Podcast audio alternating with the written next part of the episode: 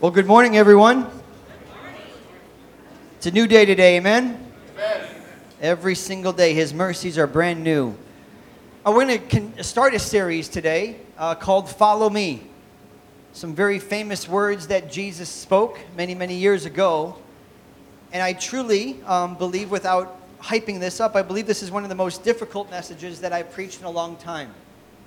And I'm just asking you that you will do your best, and I believe the Holy Spirit will make this happen. Uh, listen to my heart more than my words. I'm not sure how you do that, so that's uh, between you and God, but I, I really believe that if you will catch the heart of this message and realize that what I'm teaching you is not something that you do, it's something that you understand, uh, it could have a profound impact on your life. As I look at society, as I just recently we had a men's group and we listened to the, the, the challenges that were going throughout uh, some of the, the men's lives there, I realized that emotions and circumstances are overwhelming people at an alarming rate. Circumstances of life and the emotions that come with those circumstances are overwhelming people, even God's people. And I, I, want, I want to make sure you realize that's the backdrop of my message, is to, to, to almost a response of what I'm watching. Of how just a little bit, just a little ounce of bad news can cripple a day. How just what one person says this, and it just literally brings us to a place where we're completely broken or offended or hurt. And so, what happens as we are following Christ I watch people growing despondent. Now, this is not a very, uh, the message will go happier. I just want you to realize that, okay? Is I watch people getting despondent in the is it worth it to follow Christ? Maybe because they believe that there was a promise or they somebody said something over life and, and so they've been believing for years and they're just growing to a place where they're despondent. And ultimately, if it's not corrected at that place of despondency, it, it brings to you to a place of being indifferent. It's a very dangerous place to be as a believer of Christ, indifferent about, huh, well, I really, I'm not really following him like I should. Uh, I really don't, I don't even know where to go. I don't know what to do. It's a, it's a difficult place to be. And sometimes I believe we all wonder is following Christ really have to be so hard? Does it really have to be such a struggle?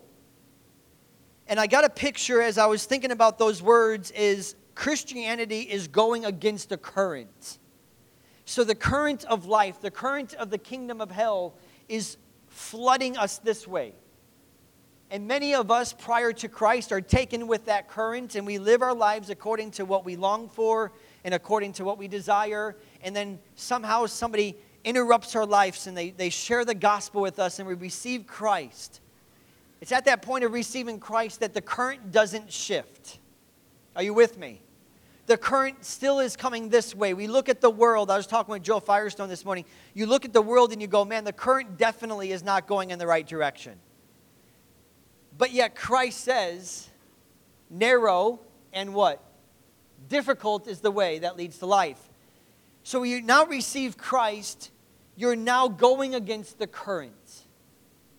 But you're following somebody, which I love. You're following Christ through this current, and that current often can cause you to go, man, it's such a struggle. I feel like I'm trying so hard. I feel like I just don't measure up. I feel like I'm believing God, but I don't see it happening. I feel like, man, God promises me one thing, but my life looks completely opposite. And ultimately, I want to remind us all because I believe there's a, there's a root issue, and we're going to get to that in just a moment. But I want to remind us all that the gospel is not about serving you,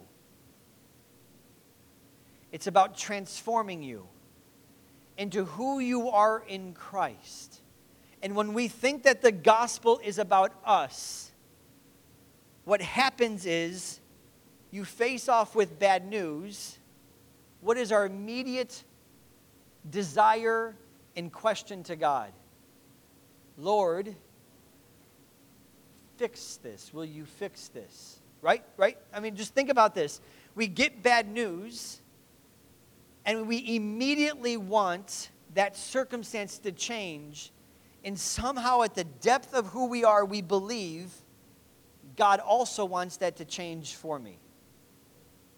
Because we believe that the gospel somehow is meant to make my life easier and better. Now, I know there's many little wonderings going maybe on in your mind of what I'm trying to say, and I'm just trying to build up towards something because if we, uh, if we first understand that the gospel is not about us, it's not about serving us, it's not about making us happy, or all those things are great. It's about God transforming us into who we were. He made man and woman who? In the image of, of God.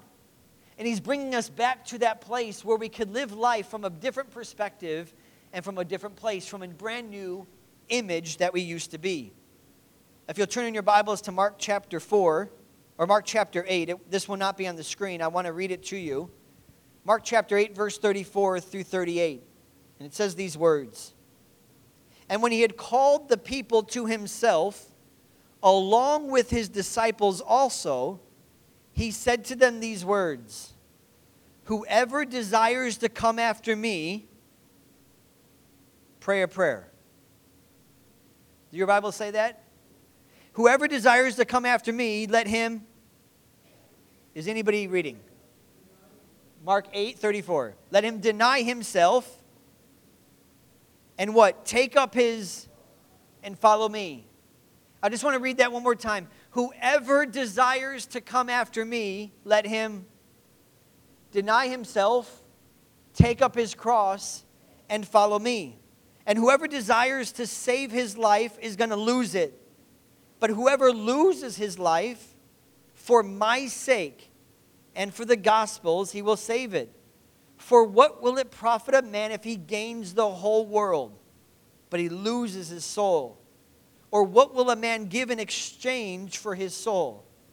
For whoever is ashamed of me and my words in this sinful generation, of him the Son of Man also will be ashamed when he comes in the glory of his Father with his holy angels. Today's message is extremely important. I tried actually a few times, Thursday and Saturday morning, to push it aside and continue with the things that we were doing about encountering Jesus. But I kept on going back to this in my heart and my mind. And there were two words that were very significant that Jesus told those in his day and he's telling us today. And it's these words follow me. Those are extremely important words for all of us. And this is not about following Jesus to heaven. And this is not following Jesus to become a better Christian. Now, uh, just for a moment, let me just stop there. If you took that off the table, okay, you're going to take off following Jesus there. Hold on, hold on that. And we're going to take off becoming a better Christian, put it there. What do you have left? And that's a question that I think we have to really ask ourselves is where is Jesus leading us? If, it's, if we're just praying a prayer and we're just doing this church thing to get to heaven or to become a better Christian, we're missing something, the essence of what Christ came for. And how many would agree with me that following Christ is not always a love affair? A few more hands. Come on, please. Just a little more honest. Okay. That sometimes this relationship that we have with Him is a grind. I, I, I don't always feel in love with God. I don't always feel goosebumps and great feelings every single day. It's not even something I long for. It's not even a goal of mine. I think I used to aspire to have that type of life, but I realize that sometimes this life that we're doing, this life that we're called to follow Him, is a straight out up grind. That you are just simply doing all you can do by the grace and power of God to endure rather than to appear like you're always winning. Because it's those who endure to the end, they are they're the ones that are going to make the end. There's an endurance process, and how many know you don't need to endure eating a cake?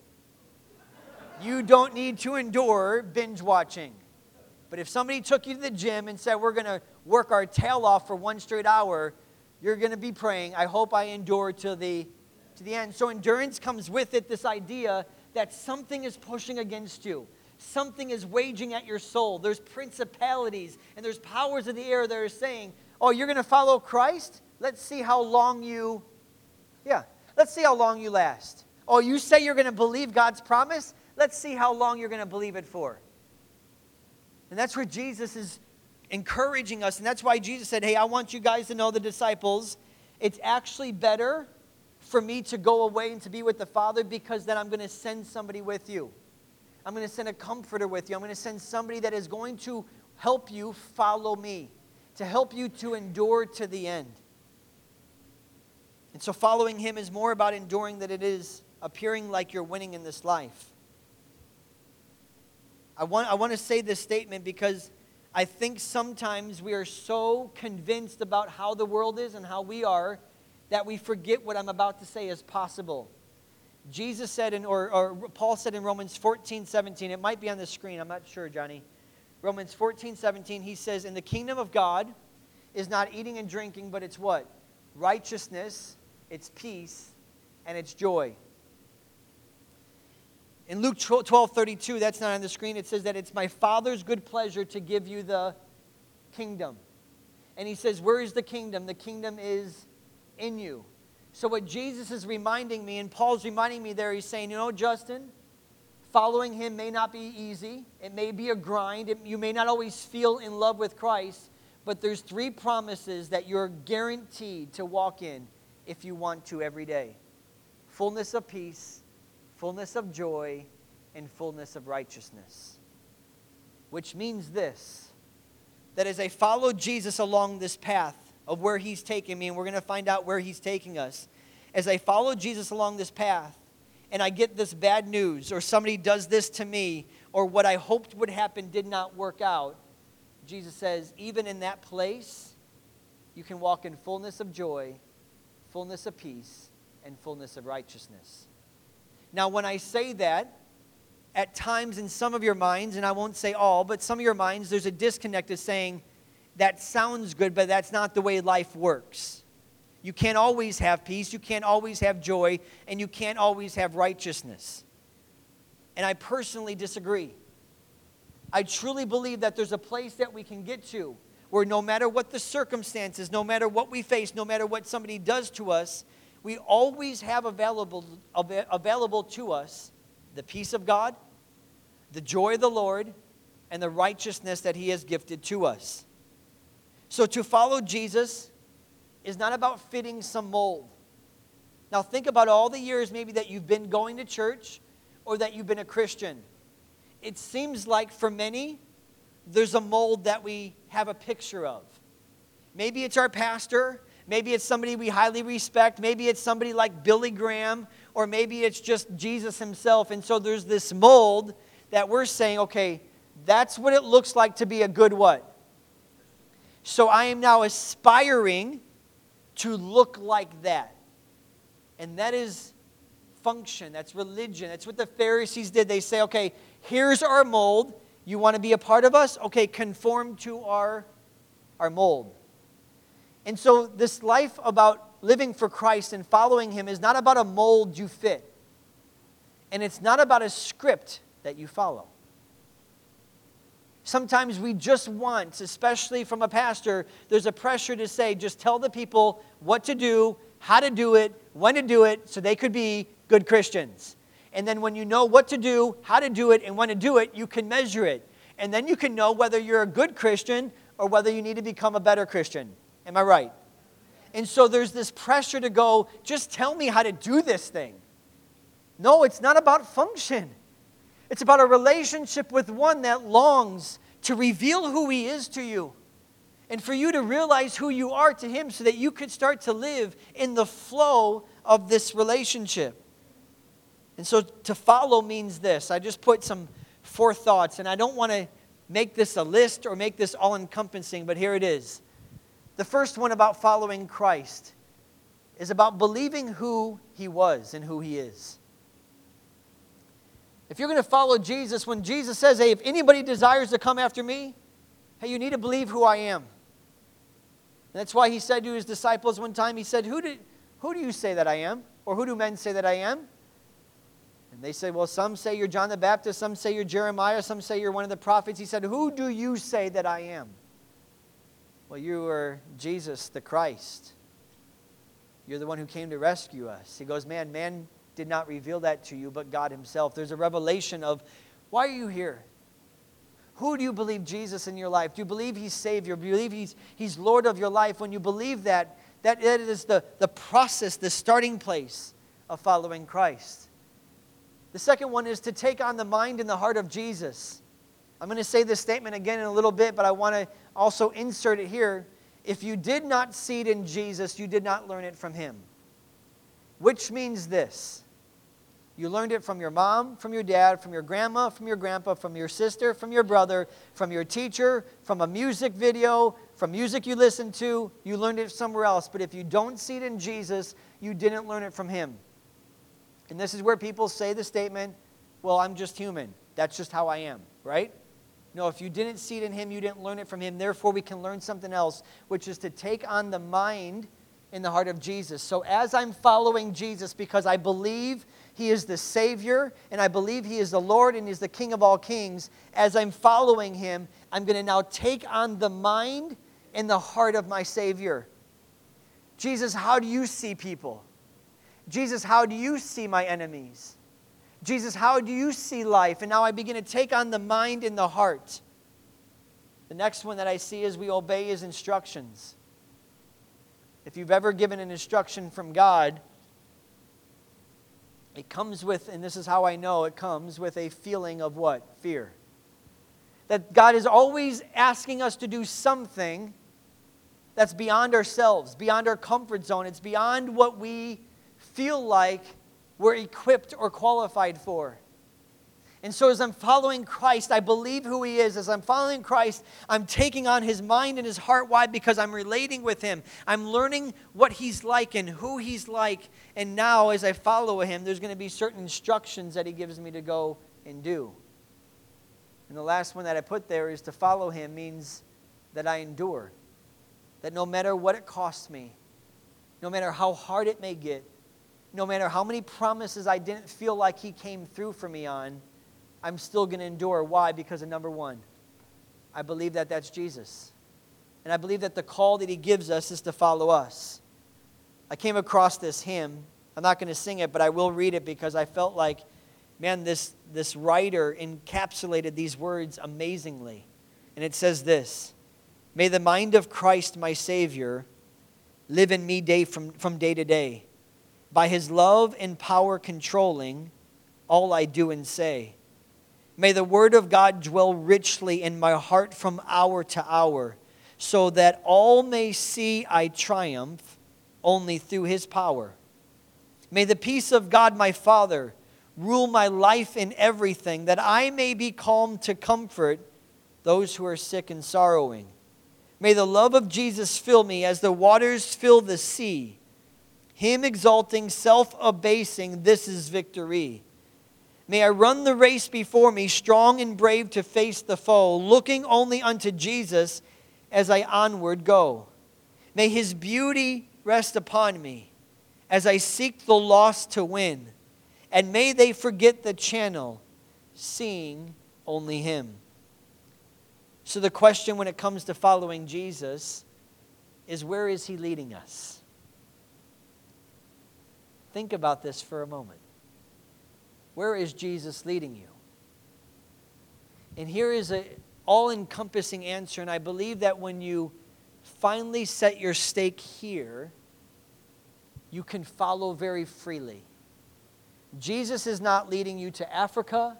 He's not just leading you to New Day. He's not leading you to another state. He's not leading you all those different places. There will be moments where, by the Spirit, He leads you there. But Jesus, when He said, Follow me, is taking us to one place and one place alone.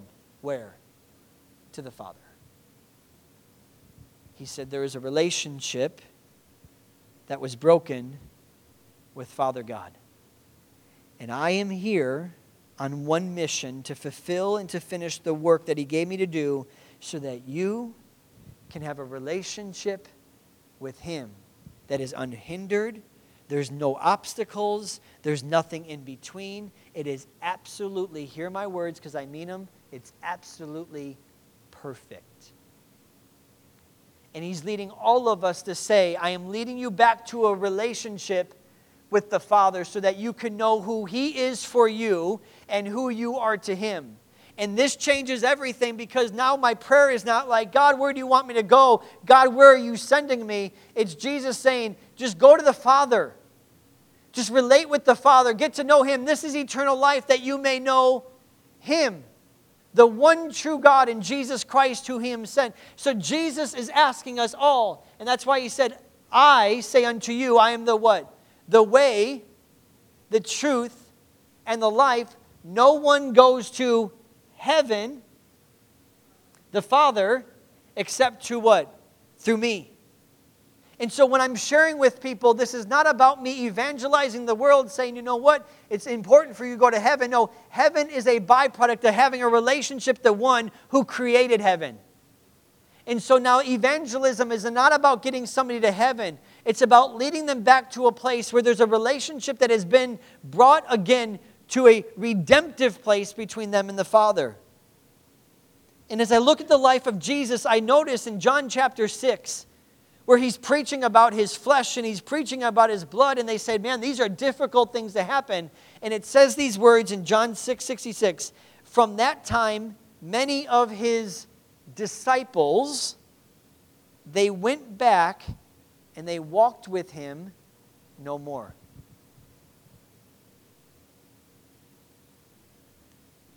Many of his disciples, those who said, I believe in Jesus, those who were taking on the mind and heart, those who were obeying his instructions, those who said, Man, I'm going to endure to them, they actually were walking with him no more. Now, when you see that, I don't want you to think they were saved and they no longer are. I want you to realize, and I hope that I can communicate this well. I want you to realize you can be a believer of Jesus Christ. You can believe that He saved your soul. You can believe that he, he was raised again from the dead, but yet not follow him daily. And that's the, that, that's, the, that's the foundation of many of the, the struggles that we're all dealing with, is that very premise that we're not following him because of one very simple instruction. And so there's a special promise that he gives to all of those who are following him. A special promise, and here it is John chapter 8, verse number 12. And Jesus spoke to them again, saying, I am the light of the world, and he who follows me shall not what? I know that may not make a connection with you, but that's a powerful statement that he made. He said, I want you to realize is that those who follow me, they will never again walk in a place of darkness. But you now have the light of life. And so here's where I wanted to get to in my message. And this is what I wanted to address specifically today. It's a very subtle thing, it's very sobering, but it's vital that we recognize the importance of it in our life. Look with me one more time to Mark chapter 8, verse 34. You can put that on the screen. There it goes. And when he called the people to himself with his disciples also, he said to them these words Whoever desires, how many desire to follow after God? And some of you maybe don't, and that's okay. I'm not trying to force you into there, but he said, Whoever of you desires to follow me, he said, I want to show you something. Because it's impossible to follow him unless this takes place in your life. It's not impossible to believe in him. It's not impossible to go to heaven if you don't do this. It's impossible to follow him unless this is done. And I'm asking you at this point to just listen to my heart when I share what I'm going to share because it may come in the face of some of the things that you personally are dealing with. That you were never made for you. You were never made to live for you. You were never made to go after the things that only you want. You were made to be formed into the image of who you are created to be.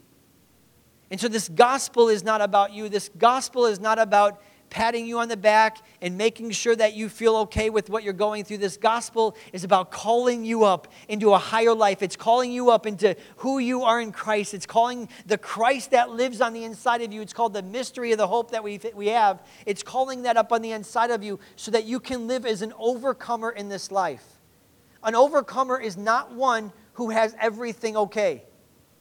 An overcomer is one who faces off with the challenges in a way that is empowered by the Holy Spirit. So you are either following self or you're following Jesus on a daily basis. Okay, let me, let me show you how this happens. 1 Corinthians chapter 15, verse 31, Apostle Paul says this I affirm by the boasting in which I have in Christ, Jesus the Lord, I what? I die daily. He said, There's something in me that dies daily and I'm going to show you what that is. Because as I said before, I believe it's possible to believe in Jesus, it's possible to go to heaven, accept Him as Savior, but not follow Him daily. This doesn't mean you go into the work and you go, okay, God, who do you want me to talk to? I'm not talking about that type of following. I'm talking about embracing who you are, embracing who you are as a new creature in Christ Jesus. Because the source of all pain, all frustration and disappointment is one thing self. Go back to Mark chapter 8, verse 34, if you don't mind, John. It says, Whoever desires to come after me, let him what? There's something in us that was put away when we accepted Christ and we were put into Christ and it's called self. And Jesus said, if you're going to follow me, self cannot go with. Are you following me so far? To deny means this it means refuse to give or to grant something requested or desired to someone. Okay, I think it's on the screen. Can you put that on there? Deny? To refuse to give or to grant something requested or desired to someone. And we are called to what? Deny what? So that means we are to refuse to give or to grant something requested or desired to the one that's asking of it. He said, Whoever desires to follow me, let him deny himself Yourself, and man, this is where I pray that I'm clear on this so that you can understand it. Yourself is who you used to be, it is your old man. Okay? I'm going to show you two passages. I'm just going to read them. They're not going to be on the screen. It says in Galatians 5:24, "And those who are Christ's, how many are Christ's? Have, which is past tense, crucified the flesh with its passions and desires." So if you're in Christ, Paul is saying the gospel made those in Christ. What did the gospel also do? It crucified your flesh with its passions and desires. How many still have passions and desires that seem ungodly? Okay. Many of us feel like that's who I still am. So you feel ashamed about them, right? You feel discouraged about them. You apologize to God about them. You feel like, God, I'm so sorry I still want what I used to want. And Paul is saying, Wait, you're Christ. Those things have been crucified. Well, then why do I still feel those things? Why do I still long for those things? Romans chapter 6 says this knowing this, that our old man was, not will be, was what? Crucified with him. So our old man was crucified. The same understanding, our flesh was also crucified. 2 Corinthians 5:17 says, For if any man is in Christ, he is a what? New, old things are what? Behold, all things have become, have all things become new in you. Somebody say yes. Okay, thanks. Let's start it back at the beginning. Okay. So all things have become new. Now the question is, how do you walk in those things? Because when you get saved, he makes you a what? New creation.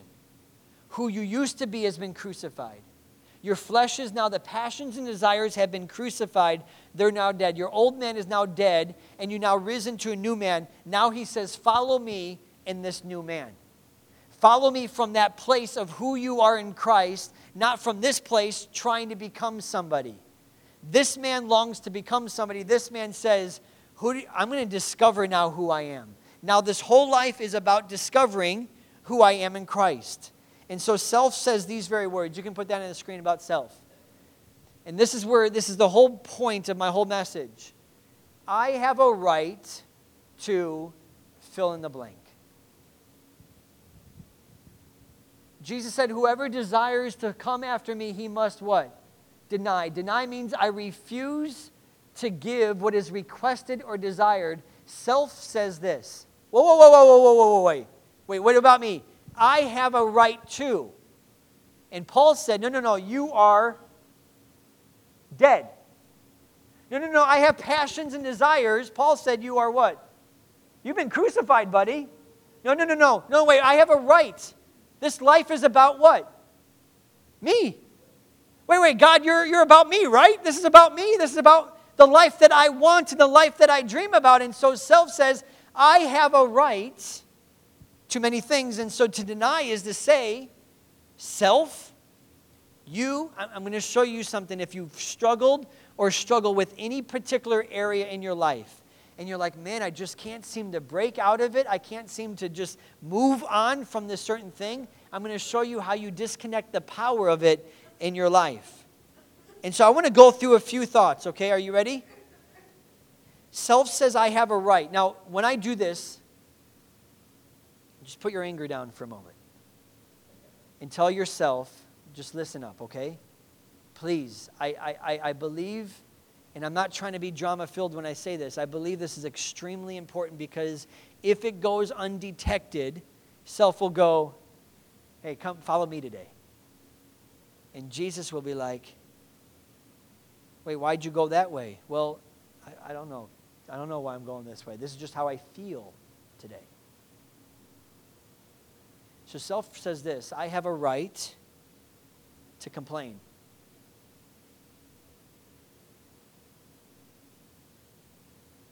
Okay, self says that.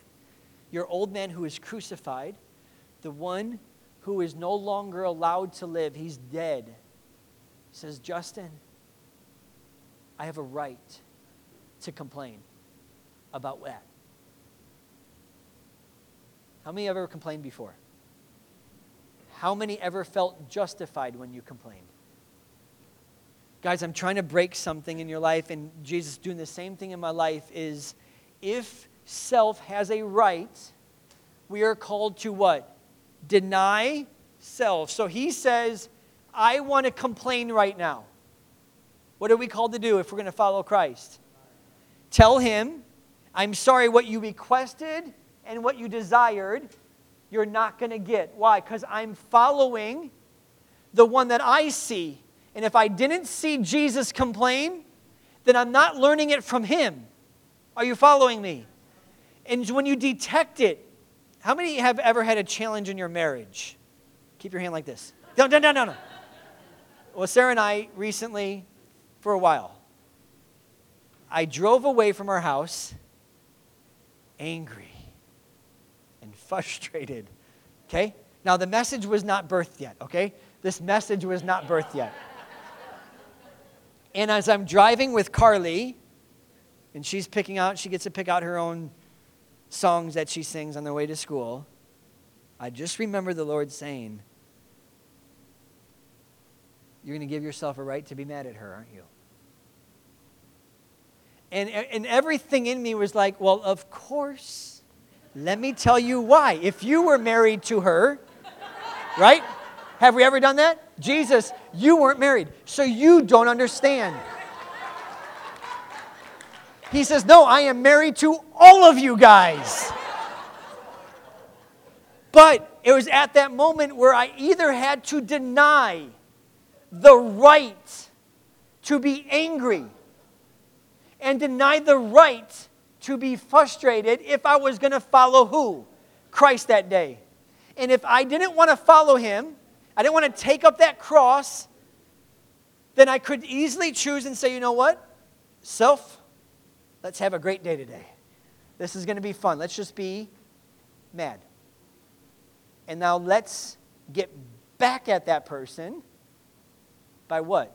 I don't know. Either you're the silent treatment person or you're I'm going to smash it in your face person. So I don't know which one of you are, but you didn't deny something that says, hey, wait, wait, wait, wait, wait, wait. I want to complain about this. Some of you complain about your job. Some of you complain about your spouse. This message has nothing to do with stop complaining. This message has everything to do with deny self. If you're trying to clean yourself up and say, oh, God doesn't want me to complain, you know what? I'm going to go get that jar with 25 cents, and every time I complain, I'm going to put that 25 cents in there. Eventually, you're going to go broke, right? And you're just going to be like, this is stupid practice, you know? And then you tell everybody, oh, that's our savings. You don't even tell people it's the complaining jar. But when you try those man made methods to fix you, they only last for a short time. But it's by the power of God and by the grace of God that I have every right to look at my, my old man, who I'm not anymore, and say, You have no right to feel that way toward your wife. I have a right, self says, to be bitter toward those who did me wrong. How many ever been there before? And you could now sit down with somebody, maybe it's a counselor, and tell them why you are justified to be what? To be bitter. Are you seeing how Jesus said, if you're going to follow me, self cannot come with? I will give you, by the gospel, the power to kill self and crucify him so that you don't have to do it yourself. You don't have to try to pretty your flesh up because you can't. You can't reform him. You can't cage him. You can't try to make him look pretty. He has to be what? Crucified. How about this? I do have a list, so please just bear with me for time's sake. I want to get every single person in here. Everybody's like, I was already guilty at number one. I'm complaining about how long you're going. I have a right to hold a grudge against them. So we look at somebody and we get a database, although love says it keeps no record of, oh my gosh. Yet, the record about them is very clear in my mind. And so I'm justified, self says it. You have a right, Justin, to hold a grudge against them. Why? Because they did you so wrong. And Jesus said, Follow me, and I'll show you how to love your.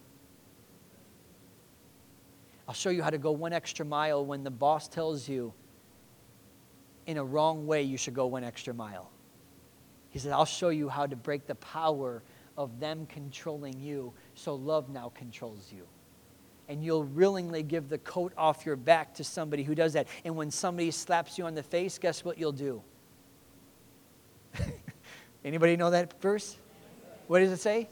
Slap them back, right? Just slap them back and apologize and thank God for mercies are new every single day. How about this one? I have a right to be worried about the future.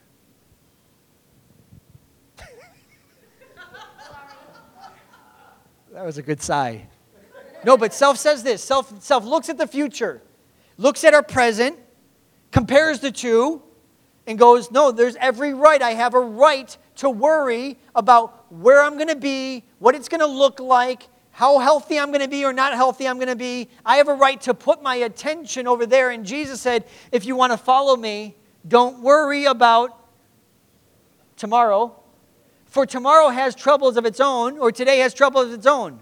You'll get there eventually. And so Jesus is saying, I want to show you how to break the power of worry, but the power of worry comes from one source. What? I have a right. You have a right to what? To worry about tomorrow. I have a right to sit, to ponder, to stress, and to get overwhelmed about it. I want to show you something, and hopefully it goes back on screen. Ryan, you have the remote, right? I want to show you this is what deny means. Just think about it for a moment. I have a right to worry about tomorrow.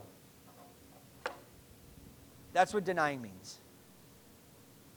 Do you see that on the screen anymore? No. In somehow, some way, it gets plugged back in over and over and over again. Guess what? We get tired of denying self.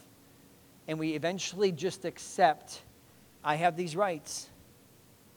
I have a right to be mad. I have a right to complain. I have a right to hold a grudge. How about this? I have a right to criticize those I don't, I don't agree with.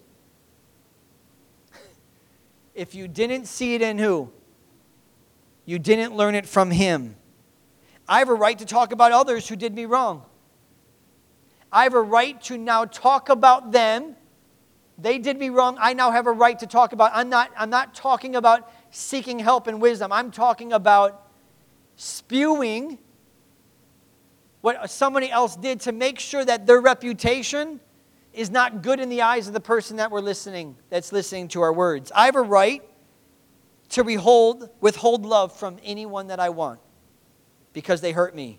I have a right to tear them down. I have a right to be offended. How many have ever been offended? Some liars in this place. I'm offended right now at you, Justin. This is a stupid message. I agree. I certainly do agree, but I have a right to be offended. And we have every justification because self says, no, no, no, no, no, you have a right to be offended. And Jesus says, I want to show you how you can look at them and say, Father, forgive them, for they know not what they do. And self says, they, I can't put that word there, know well what they did. If you, anyone desires to come after me, let him what? I want you, I, I'm just trying, I'm going through this list, not to give you a list. I'm going through this list so you can identify where self comes up and goes, hey, hey, hey, hey, what about me? What about me, please? I have rights too. How about this one? I have a right to feel unworthy in God's presence. Many of you struggle to come in God's presence and lift your hands. Why? Because you feel what? Unworthy. And Jesus is saying, You have nothing to feel unworthy about. Why? Your sins have been what? Your past is forgotten. Now come into my presence boldly. Yeah, but Jesus, you don't know what I've done. Oh, no, no, I know exactly what you've done. Come into my presence boldly to receive what? Grace. Some of us go, I don't have a right to raise my hands. Why? Because I did this or I did this. We don't have a right to feel unworthy. Why? Because what Jesus did for us secured our worthiness on that cross. How about this? I have a right to be a what? Ashamed. How many have ever sinned before? I just want to see if I can get every hand up. I'm just trying to. Uh, in this Pentecostal church. Once I get Tony's hands up, I know we won. There it is. So I have a right to be ashamed when I sin. How many have ever crossed the line and felt shame? I am telling you, this is the power of overcoming sin right here, is you don't have a right to feel shame. Because everything in you at that moment goes, I deserve right now to feel ashamed, to feel guilty, and to feel condemned. And Jesus is saying, Who's condemning you? I'm not.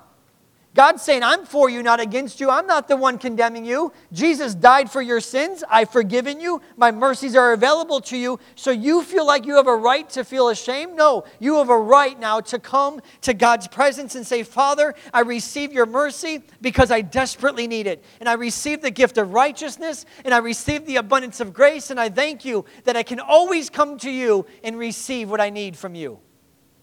That's what I have a right to. That's how Jesus is showing us how to walk rather than, oh man, I'm just so ashamed of what I did. And we take on that shame because we believe that's what we deserve. And self is at the center of it all. How about this? I know you guys are so ready for this list to be done, but let's keep on going. How about this? I have a right to tell God I can't. I know it's so subtle, guys, and there's a relationship aspect where he realizes where we're at. So you can be open with him, you can say these phrases, but at the end of the day, Jesus is saying, Follow me. And self is saying, Lord, I can't do that. Lord, I, I, just I can't take it anymore. Lord, I just can't I can't go the extra mile like you say to go. Lord, I just can't turn my cheek when you say that we can turn each other's cheek. Lord, I just I can't believe anymore, Lord. And self was at the center of it going, I have a right to tell him that I can't. Rather than to say, like Jesus, Father, I need your grace today. I need your grace to believe at this moment because right now I just feel like I'm so weak. And I thank you that your strength is manifested in my weakness, now I start to actually tap into who He is. I was talking with, uh, I won't say his name actually. I have a right to be a victim. I had a very open conversation with this gentleman, and I was just at the end of our conversation, and I said, You may hate me for saying this, and I, I hope you know I'm saying it with love and care. I said, You sound like a victim. Been there, done that, right? We all got the t shirts. That we just start to now talk to other people about they did this and this happened to me and this has never happened to me and I don't know when God's going to come through and man I just don't know why it never turns out right for me and I'm just waiting for this breakthrough and what happens is we have taken on the right Lord I'm a victim of what? Of life. He says but I call you an overcomer. Yeah yeah yeah. That doesn't make any sense Lord. I am right now a victim. I'm more than a victim.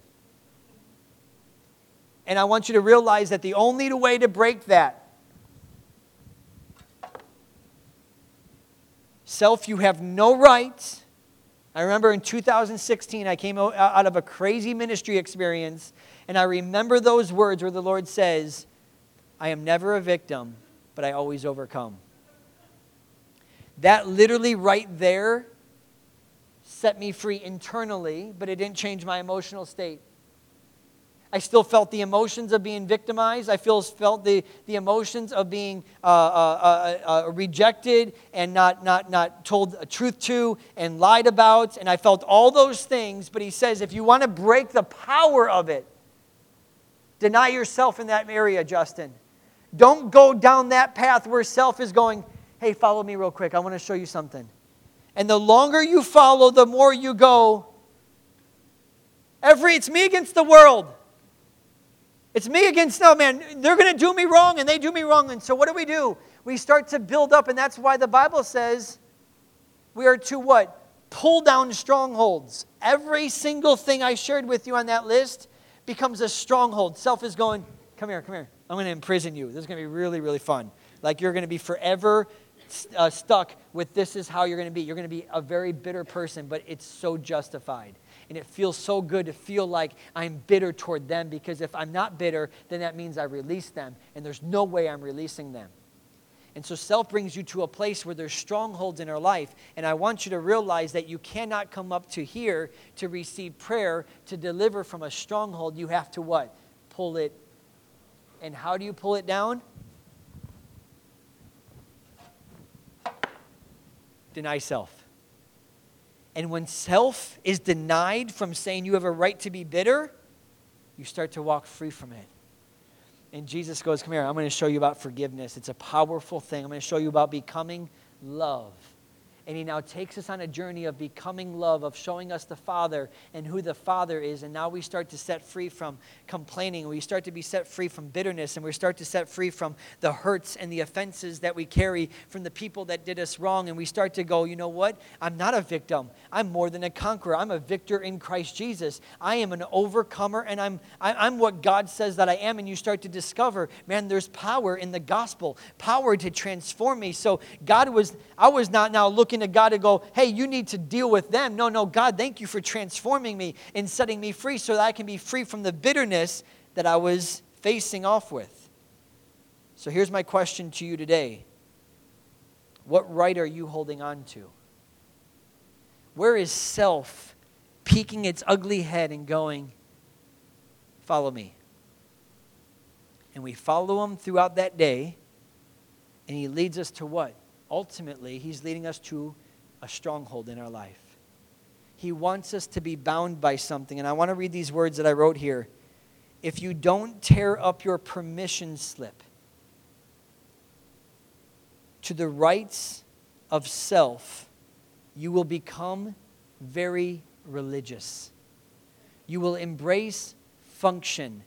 Can you imagine? Think about this. Please hear my heart again. Oh, Jesus, I, I, I, receive you as Savior and Lord, and yet we're dealing with all this anger.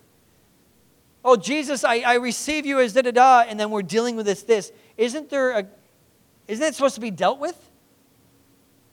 Why? Because if we don't give up the permission slip, you don't have a right, and I know this is specific, but maybe it's prophetic. You don't have the right to be angry with the waitress. No, please hear me.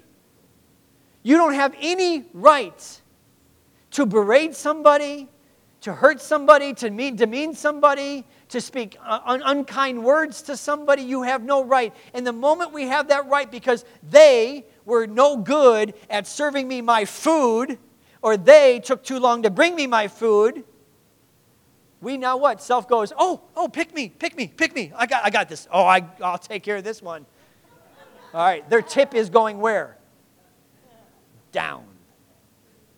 And God whispers and goes, Do you want me to treat you like that too? Based upon your performance? We are called to deny what? Self. It's, it's putting away the permission slip. You'll, once you get rid of that permission slip, you can now receive freely from your Father. So when somebody does you wrong, does it hurt? Yes. Does it come with a whole bunch of emotions? Yes. Are those bad? No. That is part of who you are. But it's at that moment, what right are you going to give yourself? To receive love or to follow self? We both have all of those things. When you receive bad news from a doctor, from a bank, from a business situation, or from a spouse, you have a right to either receive his peace that passes all understanding, or you have the right to now take that bad news and be crippled by it. Are you following me? At every single moment, self is there to go, I know I'm dead, but I want to live so bad inside of your life. And so this is no longer about becoming a good Christian and doing good Christian things. It's about saying, Self, I break the power of what you want in my life. I deny. So this is not about, hey, don't eat that cookie again. Don't eat that brownie when nobody's looking. That's not what denying self is about, okay? That, that is not Jesus. He's not on this some discipline kick like, hey, guys, now deny yourself say no to that cookie. No, that's not that. He's saying there's a one named self that wants to live his life. That is the old man. But we must ask the question at times why is it showing up in our new man? You have to settle in your heart by denying yourself. I have no permission or I have no right to be those things. They're self centered, they're traps. And we get alone with God, and this is what I had to do on that drive that He had me with. I got alone with God and said, Okay, God, what rights have I accepted in my life? And Jesus was our ultimate example where He said, or where He actually showed us, He goes in Philippians chapter 2, He came to earth as a man, He humbled Himself. He gave up what? The rights to divinity to become what? A man. So He knows exactly what this is like to give up what he had the privilege of being a part of to live life and to live it perfectly for us. So I pray that there's not one ounce of condemnation, but that there's every ounce of recognition that self is somewhere lurking. He's raising his hand and he's saying, I want to show you why we're justified to let me lead you today. I will lead you to pain. I will lead you to frustration. I will lead you to hopelessness. I will lead you to disappointment and despair. Just follow me, and I will take you there. And they will build up strongholds in your life, which will be extremely hard to break out of. And then you see individuals who age in their life. Do they become less bitter if they're bitter people? No, they become more bitter. Their filters start to lose, and they start to become the very thing expressive of the strongholds that they're facing. How do you pull down a stronghold? Deny and follow after Christ. When it comes up in your life, recognize it. You'll see it. You start to complain to somebody about somebody else and what they did. You complain about your boss. It's not about, hey guys, be more thankful, okay, about your jobs and be more. That's not what life is about. I'm not trying to get you to do something. I'm trying to get you to realize that self wants you to follow it. And that's not who you are. And he says, I have a right. And just simply say, denied. I'm following Christ. Father, we bless your name today. I just pray somehow you're able to translate my words into the language of your sons and daughters today. Lord, we want to follow you. You gave us a very, very simple instruction to deny self. And so I pray, Holy Spirit, right now that you just begin to minister to us and show us where self has risen and where he has taken a right that is contrary to who you are. Jesus, we want to learn from you. We want to grow in who you are and in us and who we are in you. And so I pray right now, Father God, that you minister to your people. The very things that they're holding dearly onto as their rights that are creating strongholds in their life. And I break the power of it right now in Jesus' name. Amen. Would you please stand with me? You know, me and Sarah had a conversation right before service today. And uh, it was just about a particular direction, but she had just mentioned that, you know, Justin, you don't teach on giving a lot. I'm not fearful to do so. I think giving is an extremely important part of all of our lives. But what I set my heart out to at the beginning of starting New Day was that I truly believed, and I still stand to this day believing that this is true. Although sometimes what I, I, I feel like is we, we pendulum shift so much in our lives from one experience to another experience. And I just want to encourage you when it comes with your money that whatever it is that you ever sow into the kingdom, that you give into the kingdom, will have an eternal impact. Like there's no denying that if you take your family to Disney and you give to the kingdom, one is going to have an ultimate eternal impact. Because somehow, some way, God will use resources to impact his people and to advance his kingdom. And so I want to encourage you when it comes to giving, stay connected to him. Stay listening to him as a son and daughter purpose in your heart, man, how do I advance the kingdom? Maybe that's through New Day. Maybe it's not. Maybe it's through another organization. That's no issue between you and I, but I don't want you to ever, uh, as a son and daughter, not represent that side of Him inside your life. Let things go. The Bible already says money has wings, and so what happens is if you don't let it go, it's flying somewhere else. And it's going to go somewhere that may not have a kingdom impact. And so that's why Paul says, purpose in your heart. What are you purposing in your heart to give?